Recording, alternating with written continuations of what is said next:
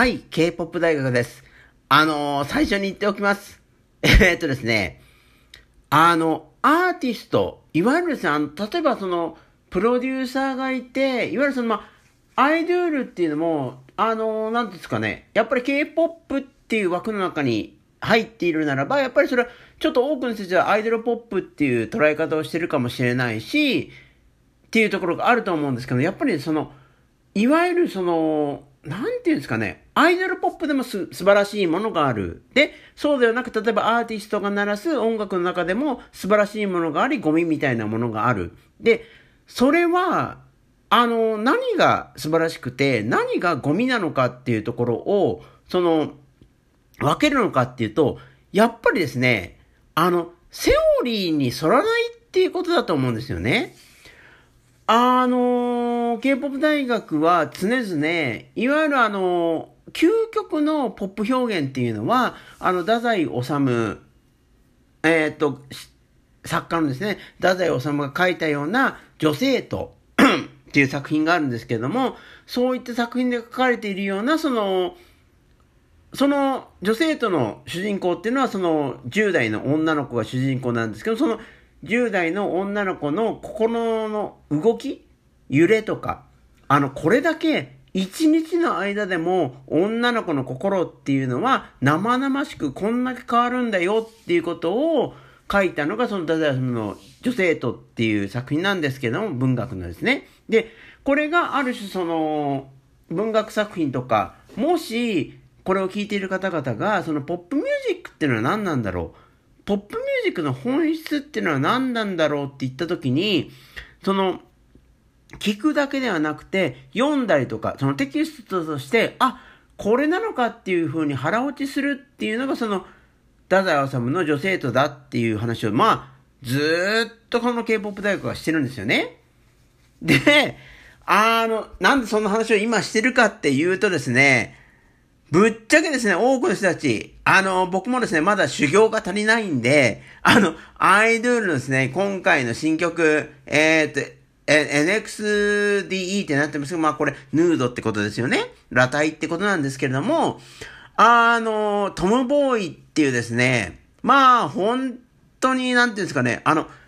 ブログの方にその、この、この、えー、っと、ヌードに至るまでの、流れとか、トムボーイに至る前での流れとか、で、あの、ソヨン様っていう人がどれだけ、えっと、アンチフラジャイルならぬだですね、フラジャイルな、えっと、心持ちを持っていて、その、基本的にですね、自分が作る音楽がどうやって世界と関係を持っていったらいいのかとか、世界に対して、まあ今の時点では世界に対してどうやってああ、どうやってっていうかあれですよね。もうちょっとわかりやすいけど、あの、どうやって今の世界を破壊していくたらいいのか。で、その先のせ、その先に何があるのかっていうことを鳴らそうと思っているのがもう、デビュー時からの、えっ、ー、と、アイドゥールの、まあ、ソヨン様の楽曲のもうコアな部分なんですよね。で、あの、ただですね、あの、ブログの方にも書いてますけれども、あの、そこがです、そこ、あの、そこのところなんですよ。ここがめちゃめちゃ面白いところなので、ちょっと飲み物飲みますけれども、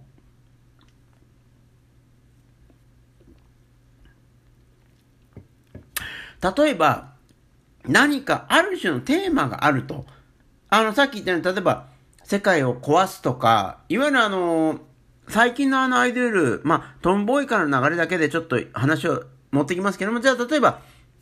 トムボーイがものすごく支持を受けたと。で、これはその LGBT 的なことであるとか、フェミニズム的な流れにおいても、ちょっと支持を受けたのかなっていうことがあったりするわけですよね。で、そこにフォーカスしたっていうのは、ソヨン様がやっぱり今の世界を見たときに、あ、これを鳴らしてやろうと思ったって。で、あの、その前のアイドゥールっていうのは、ちょっとあの、ソヨン様の内側の世界観っていうところにものすごくキワキワなところまで行っていたので、あの、僕のようなポップミュージックも好きだし、キワキワのロックミュージックも好きだしっていう人間にとっても、まあ、ものすごく、すごい領域まで行ったなっていうところもあったんですけども、これからアイドゥールがポップミュージックを鳴らせるのかなと思ってたところにリリースされたのがトムボーイだったんですよね。まあ、この楽曲ほどですね、えー、2022年に鳴らすのにふさわしい、あの、いわゆる世界に対して、いわゆるその、ソヨン様が考えているような、自分の内面を追求するっていう形ではなくて、今こういう世界があって、この世界に対してどう関わるかっていう、この勇敢さを持ったっていうのが、その、まあ、トム・ボーイの素晴らしさだったことであり、で、それはやっぱりその、その世界に生きる人たちにとっても、やっぱりリーチする目、あの、内側だけに言っていない、その世界に生きる人たちにもリレートするトピックだったので、やっぱりあのトムボーイっていうのは、まこれだけ、あの韓国はもちろんなんですけど、あ日本ではあんまり、日本ではそのメッセージがあんまりリーチしてる感じはないんですけど、まあ世界中ですよね。世界中、韓国も含めて世界中の人たちに、あのめちゃめちゃリーチしたっていうところは、まあ、僕はですね、K-POP 大学はめちゃめちゃ感動したんですよね。で、そういった、えっと、ストラテジーの後の、このヌードですよ。で、あの、ぶっちゃけですよあの、ブログの方にも書いてますけど、ああ、ティーザーを見たときに、えっ、ー、と、K-POP 大学は、あ、これセニョリータの復習戦なんだなと。あのー、ブログの方に細かく書いてますけれども、セニョリ、アイドゥールの歴史の中でセニョリータってのはもうか黒歴史ってことになってるんですけど、でも、で、まあ、ネタとしてもものすごくわかりやすいんで、メンバーも含めて、えっ、ー、と、ネバーランドの方々も含めて、ネタ化してると思うんですけど、あの、僕はですね、リリース時からずっとですね、セニョリータは、いやいやいやいや、すげえ楽曲だよとずっと思ったわけですよ。で、あのー、僕がこれくらい思ってることなんで、明らかに、ソヨンさんはもう、まあネタとして、笑いのネタにはしてますよ。でも、絶対にセニョリータはすげえ曲だ。あの、そんなね、黒歴史になるべき楽曲ではないと思ってたはずなんです。まあ、まあ、だからこそ今回の、えっと、ヌードがあるわけなんですけども、これ、ヌードっていうのは完璧にセニョリータパート2なんですよね。で、あの、そういう文脈でいろいろ話をしてくると、なんで、なんで、その、なんだろうな、ファンダム受け、エネバーランド受けもなかったし、多くの人たちが、まあメンバーも含めて、セノリータって、あの、ダメな曲じゃねっていうふうに思ってるところを、に、なんでこのヌードが来るのかっていうことなんですけど、そこが、まあ、そこが冒頭に話した太宰治の女性と的なところなんですよね。あのなんだろうな、ポップミュージックを、例えば J-POP 的な文脈で聴いたりする人たちは、あ、なんだろう、いやいやいやいや、ポップミュージックといえども、というかその音楽といえども、それは製品であり、商品であるから、それを買う人たちのことも、あの、完全に、その買う人たちに焦点を当てて、その人たちがコンフォータブル、気持ちいい、いやこれは僕のための、私たちのためのものなんだって思うものを作るのが使命だと思ってるゴミみたいな、ゴミみたいな、バカみたいな、アホみたいな人たちが音楽に関しても増えてるわけですよ。そんなのクソなわけですよ。あれ？ちょっと言い方が、あのー、強くなってるので飲み物飲みますけれども、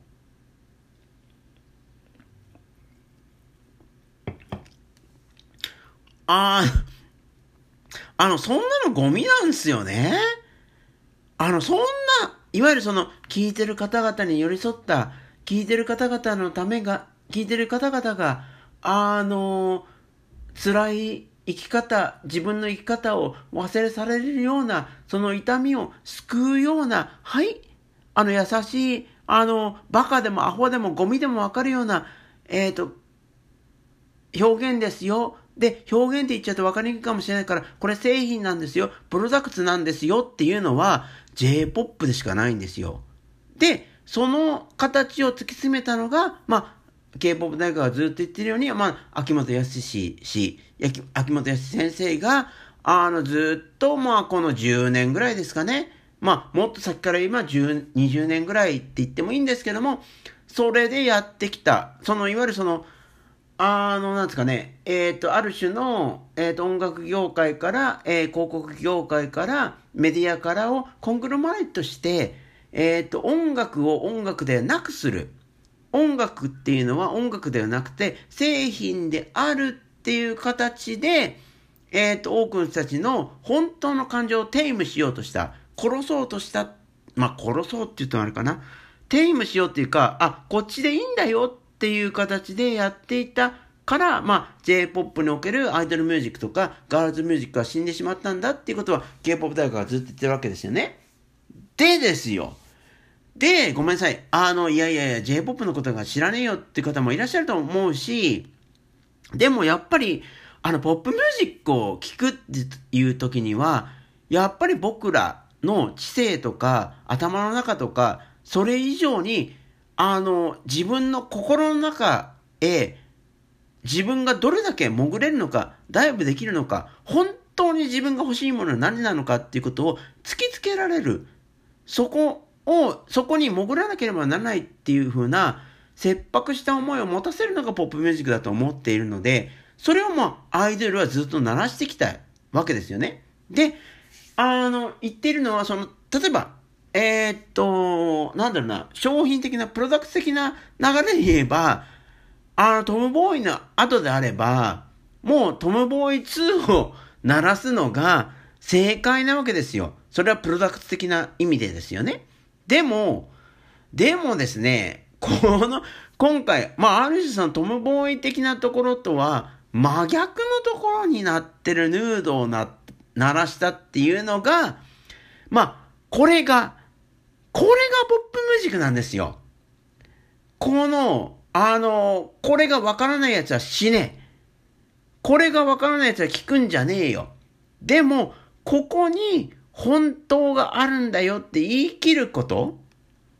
で、まあ、このですね、ヌードがもしかしたら評価されるのは、セニョリータが評価され、未だに評価されてないってことを考えると、この曲も評価されるのはもっと先かもしれないです。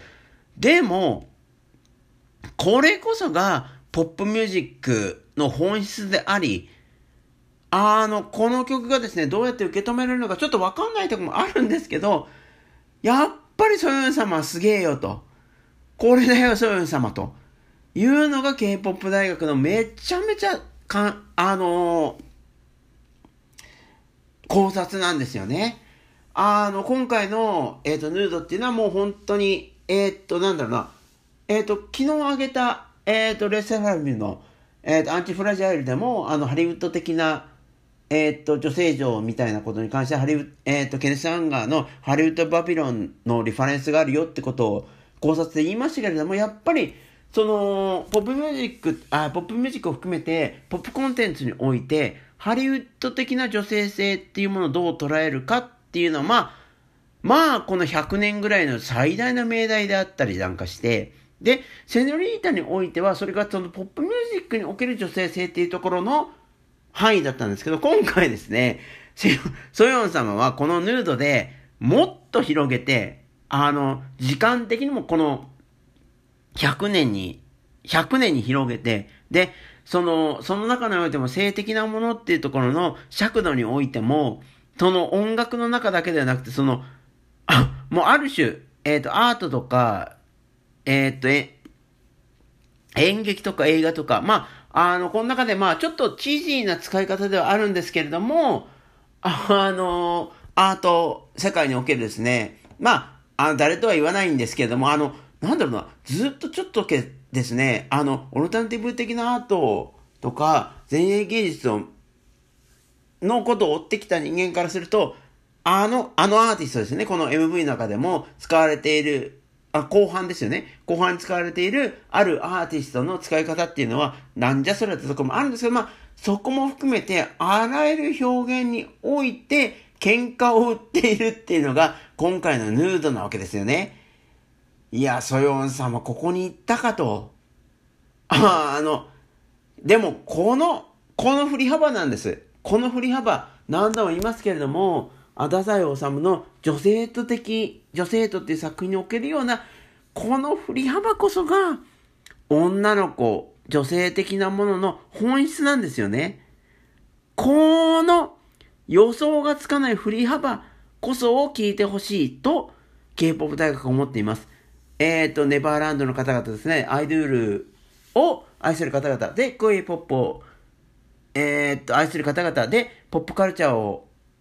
愛する方々、多くの方々どう思われたでしょうか？様々なご意見をお寄せいただけたらと思っています。はい、K-POP 大学です。もう、本当に、本当に心の重荷が取れたというかですね、いやー、いい曲でよかった。本当に正しいポップアンセムでよかったっていうのが、えーと、今のあの、偽らざる心の思いです。えー、ケプラーのですね、3作目になりますね。えーと、カムバ曲の、えー、カムバ作、トラブルシューターの中のリード曲である、えー、っと、 We Fresh が先ほどですね、フル尺の音源と MV が解禁になりました。あの、ツイッターとかでもずっと言ってましたけれども、あの、明らかに今回の楽曲に関して、ウィフレッシュに関して、トラブルシューターに関しては、あの、これまでのケプラーの、そのティーザー群とかですね、そのリリースにあたっての、こういったメッセージがこの曲には詰められているんだよとか、そういうのはあの発表するのがそのティーザー群なわけですけども、もう、明らかにこれまでのものとは違っていて、あのツイッターでも何回も、えー、っと、ツイートしましたし、えー、そのツイートのまとめとかですね、今回のティーザーの意味っていうことを、あの、K-POP 大学の、えー、っと、ブログ記事の方に、あの、詳細に書いてますので、ぜひ、このボイス考察をお聞きいただいた方ですね、合わせてその、えー、ブログの方の記事も読んでいただけたらなと思ってるんですけど、まあ、明らかになんて言うんでしょうね、その、本当にこれは、なんだろうな、聞いてる人が不快になっちゃうかもしれないんですけども、これは真実なので言いますけれども、多分ですね、日本語で書かれたとか、えっ、ー、と、喋られた、こう、ケプラーの考察に関しては、まあ多分、一番辛辣なというかですね、でも、実はですね、あの、海外の評価としては、彼女、彼女のたちのデビュー曲である和田だっていうのは、まあ、めちゃめちゃ酷評されたわけですよね。ゴミ曲であったり、ゴミ曲だし、なんじゃこりゃっていうのが、まあ、ほぼ定説だったんですけども、まあ、あの、なんでも、あの、ブログの方にも書いてますけど、その、根本的な形としてケプラーっていうのは、あのー、あれですもんね、その、CJ エンタの、まあ、企画案件であったりするので、で、プラスその、これはもう明らかに、えー、例えば IOI であるとか、えー、っと、アイズワンっていうことで、とか、まあ、様々な2015年、あの、K-POP 大学的な言い方にするならば、2015年の K-POP ルネッサンス以降の、えー、っと、K-POP の本当にポップミュージックとしての素晴らしさっていうのが、日本でも認知される流れがあって、まあ、その中においてもあるし、それがリンチされてからの、本当にそのなんだろう、ポップミュージックを好きとか、K-POP を好きっていう人以外の、もっと多くの人たちにリーチさせようっていう、その CJ エンタの施策というか、あの企画の中において生まれたグループなので、まあ、様々な、なんていうか、なんていうんですかね、あの、まあ、はっきり言って和田がゴミ曲だっていうのは、あの、ブログの方にも、えっ、ー、と、リンク貼っておいたし、まあ、あの、このボイス考察でも、あの過去のものを遡ってもらえたら、いかに和田だっていう曲がゴミで、本当にどうしようもないものだ、曲だったのかっていうことを、あの、日本では一番強く発信してたと思うんですけれども、まあ、なんていうか、日本狙いですよね。えー、日本マーケット狙いの楽曲だったわけですよ、あれは。で、言うまでもなく、それに、それに関しては、もう、なんですか、ええー、YouTube であんだけ回ってたじゃんとか、あの、日本の、いわゆるあの、音源プラットフォームで、多くの人たちで、聞かれてたじゃんとか、TikTok で多くの人たちが、その、なんていうかね、踊ってみた的な動画を走ってたじゃんって言うんですけども、それはですね、やっぱりその、マーケティングのストラテジーなんですよね。本当にその楽曲が多くの人にリーチしたとか、そういうところはまあ別で、もちろんですね、マーケティング的にそのコンテンツをリーチさせようっていう時には、多額のお金がかかるわけで、そのケプラーに対して、あ、すごくたくさんのお金をかけてくれてるんだなっていう、そこはすごい、あ、ああ、素晴らしいな、ちゃんとコンテンツに対してお金をかけるっていうところはすごいなと思ったんですけども、でもまあ、根本的な楽曲のメッセージであるとか、テーマ性であるとか、そういうところにおいては、和田だっていうのはゴミなんですよね。ゴミだったんです。で、ゴミだなと僕は、あ K-POP 大学は思っていて、こっからケプラーどうするんだよと。で、あのー、これまで挙げたケプラーの、えー、っと、考察で何度も言ってますけれども、あの、K-POP 大学はあんまりそのケプラー自体には興味はなくて、その何に興味があったかっていうと、やっぱりですね、あの、今回の、あの、ケプラーの中のメンバーに入って、ある種のリーダー的な立ちをも、位置を持っている、あの、CLC、悲しいことに元になってしまったけれども、やっぱり、ユジン様、本当にもう彼女の天使性というか、天使性っていうのはイコールアイドル性ってことにつながるんですけれども、もう K-POP の歴史をもうずっと遡っていても、あの、ユジンさん、えっ、ー、と、元 CLC、CLC のユジン様ぐらいの天使性を持ってた女の子っていうのは、まあ、ほぼいないわけで、それをちゃんとピックアップして、えー、っと、まあ、あれですよね、フックアップして、まあ、このケプラーの、えー、っと、ストラテジーの中に放り込んでくれたっていうことに関しては、もうめちゃめちゃ感謝しているし、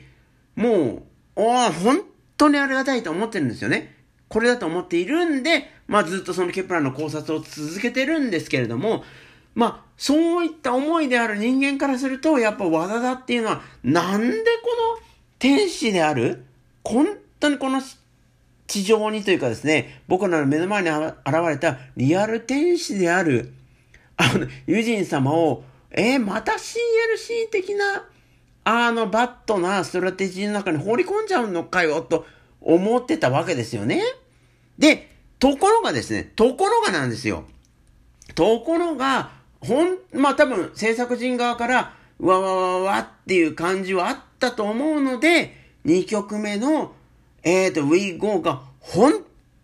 当に素晴らしい。これが、この曲がなぜ素晴らしいかっていうことは、そのブログ記事とか、この、えっ、ー、と、Spotify での、えっ、ー、と、音声考察の過去の回をディグってもらったらいいと思うんですけど、まあ、見事にですね、全曲の2曲目の We Go で完璧な K-POP を鳴らしてくれたわけですよね。だから、えっ、ー、と、今回の、そういった経緯があってからの、あのー、今回のウィフレッシュはどうなるんだろう。で、あの、事前にですね、あの、立て続けにドロップされたティーザー群が、本当に K-POP ならではの編集力が高い、その編集力が、なぜそのティーザー群が高いかってことに関しては、あの、ブログの方に検証してますので、ぜひそっち読んでもらえたらと思うんですけれども、素晴らしかったので、どんな楽曲になってるんだろう、どんな MV になってるんだろうっていうことをですね、もう本当に胸がい、この一週間ぐらいもうめっちゃ胸が痛いなと思ってたんですが、先ほど会見になりました。いや、もう本当に、音、この今回のウィフレッシュにおける音的なことであるとか、メッセージであるとか、とか、もうすべてが、これはもうリベンジなんですよね。このリベンジっていうのは何かっていうと、その企画、もう変な言い方しますけども企画ものなんですよね。企画ものでスタートした彼女たちの絵の評価の、なんていうか濃淡というか、あの、いわゆる、